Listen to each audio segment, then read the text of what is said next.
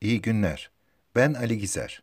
Şimdi dinleyeceğiniz makaleye Reportare'nin reportare.com internet sitesinden de ulaşabilirsiniz.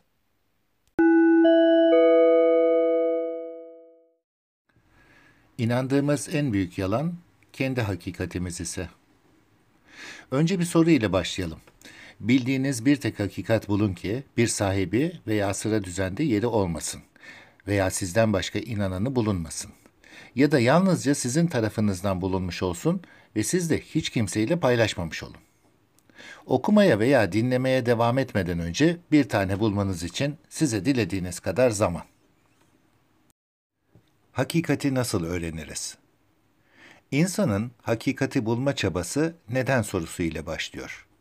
Elbette ki neden sorusu aşamasına gelebilmek öncelikle bir fark etme durumunu içeriyor.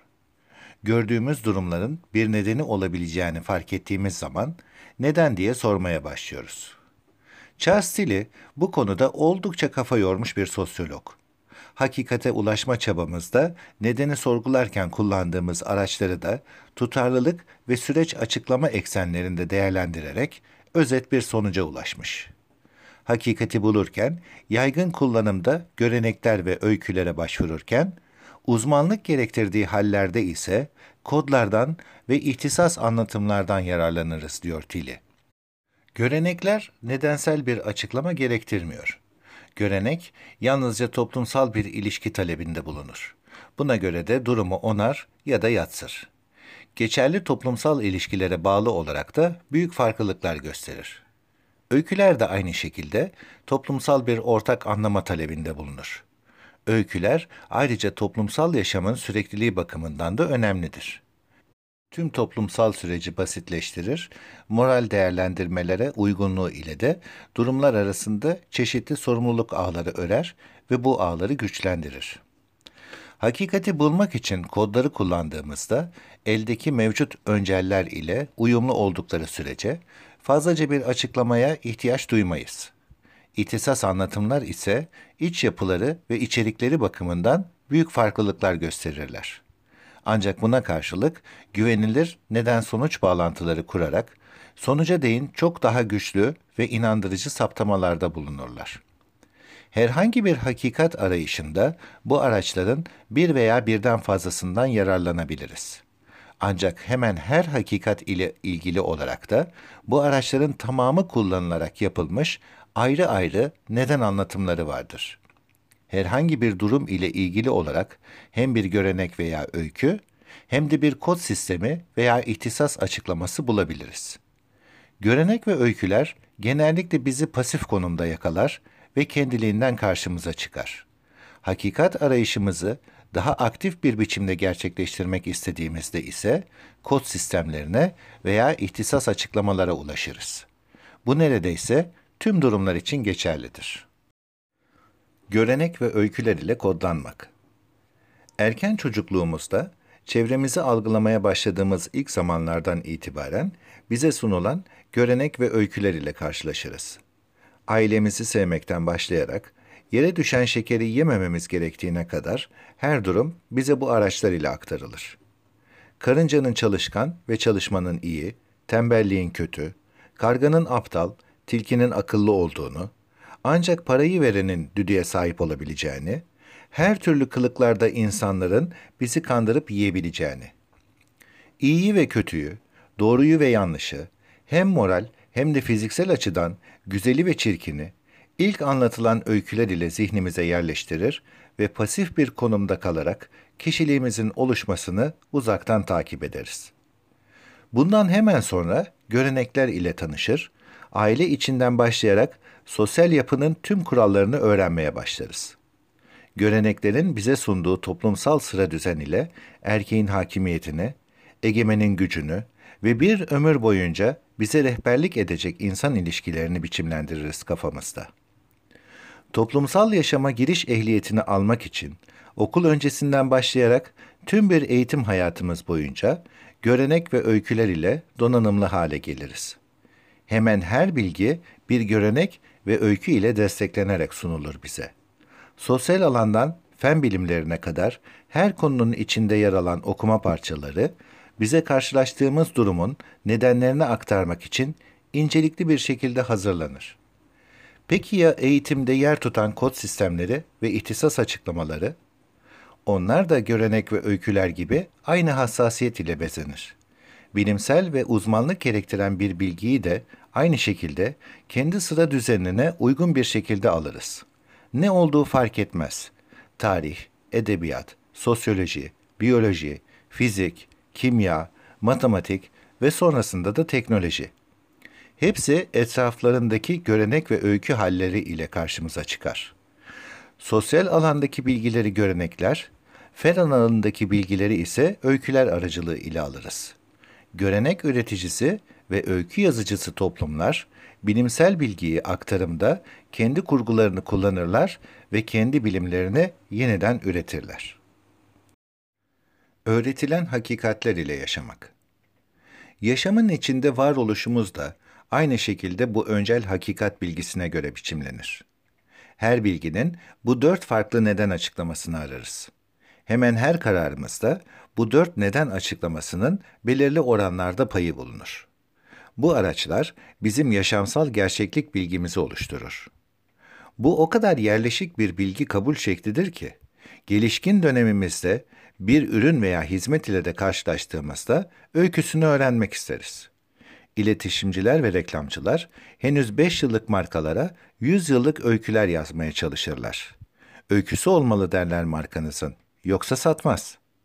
Bir seyahat kararı alırken dahi hem kendimize hem de gideceğimiz yere dair görenek ve öyküler arar, kararımızı nesnelleştirmek için kod sistemlerinden yararlanır ve ihtisasa yakın açıklamalarda bulunuruz.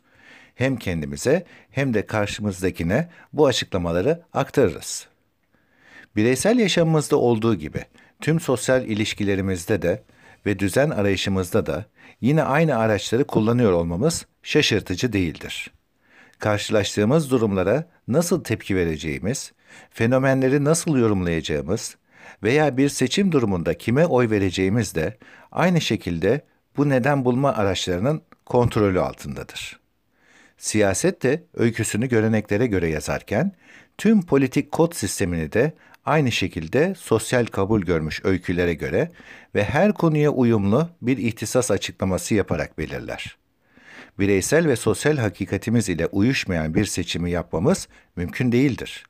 Karşı karşıya kaldığımız tüm seçimleri bize sunulmuş ve bizim tarafımızdan kabul edilmiş hakikat anlayışına göre yaparız. İklim gerçekliğini kavramak. Peki ya nesnel bir hiçbir durum yok mudur? Yani insanın görenek ve öykülerinden etkilenmeyen bir kendinde gerçeklik. Elbette ki vardır.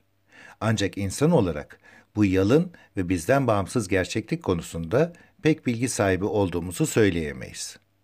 Kant'ın saf aklın eleştirisinde aktardığı sade ancak bir o kadar da etkileyici örnek insanın kendi hakikatini gerçeklikten nasıl ayıklayabildiğini gösteriyor. Hiçbir insan evinin temelini oymaz çünkü çökeceği hakikatini bilir. Ancak hiçbir insanın buna dair bir gerçekliğe şahitliği gerekmez diyor Kant. Bu dört araç hakikate değin tüm öncellerimizi belirler çünkü. Bazen bir tanesi bile işimizi görebilir hatta. Bir görünüp bir kaybolan Higgs bozonu bile insanın fark ettiği andan itibaren yine insanın ürettiği görenek ve öyküler ile bezenmiş kod sisteminin ürettiği bir ihtisas açıklamasına maruz kalır. Kimimiz yoku maddenin bir hali olarak kabul ederken, kimimiz Higgs bozonuna yaratıcının kanıtı olarak bakabiliriz. Her birimizin kendinde gerçek olan Higgs bozonu ile ilgili hakikat tanımlaması birbirinden farklıdır. İklim sorunu gibi nesnel olduğu düşünülebilecek bir gerçeklik bile insanın hakikat süzgecinden geçmek zorunda. Kimimiz iklim sorunu gerçeğinin nasıl olup da tüm bir insanlık tarafından algılanamadığını merak ediyordur. İklim sorununun başına gelen ile Higgs bozonunun başına gelen arasında fark aramanın nedeni nedir? Neden insan iklim sorunu gibi bir gerçeklik ile karşılaştığında diğer tüm alanlardaki hakikati bulma ve algılama şeklinden farklı davransın ki? Elbette daha farklı davranmayacaktır. iklim sorununun göreneklerimizde, öykülerimizde ve kod sistemimizin boyunduruğundaki ihtisas açıklamamızda istisnai bir durumu yoktur. Olamayacaktır. Görenek ve öykülerinde iklim sorunu gerçeği gibi bir durum, kader veya doğallık olarak kodlanmış olan bir bireyin tüm ihtisas açıklamalarının sunduğu gerçekliği kabulü mümkün olmayacaktır. Bu gerçekliğin insani bir hakikate dönüşebilmesi için ancak genel kabul görecek bir öyküye ihtiyacı vardır. Ne yazık ki. Yani bir gerçekliği hakikate dönüştürebilmek yeteneğimiz yine bu araçların desteğine muhtaçtır. İnsanlık olarak ürettiğimiz hakikatin tamamı gerçeklikten çok uzak bir yer alan olabilir. Carl Sagan, ikonik belgeseli Kozmos'un bir bölümünde bir artı bir iki değil ise tüm gerçekliği yeniden tanımlamamız ve yeni hakikatimizi bulmak gerekecektir, diyor. İnsanın hakikati yaşamımızı kolaylaştırıyor. Ancak ne yazık ki bu gezegenden vaktinden çok önce ayrılışımız da yine aynı hakikatimiz nedeniyle olacak. Birey olarak, insanlık olarak kendi hakikatimizi ararken bin yıllardır değiştirmeden kullandığımız araçlara biraz daha sorgulayarak bakmamızda ve belki de bu araçlara yenilerini eklememizde yarar var.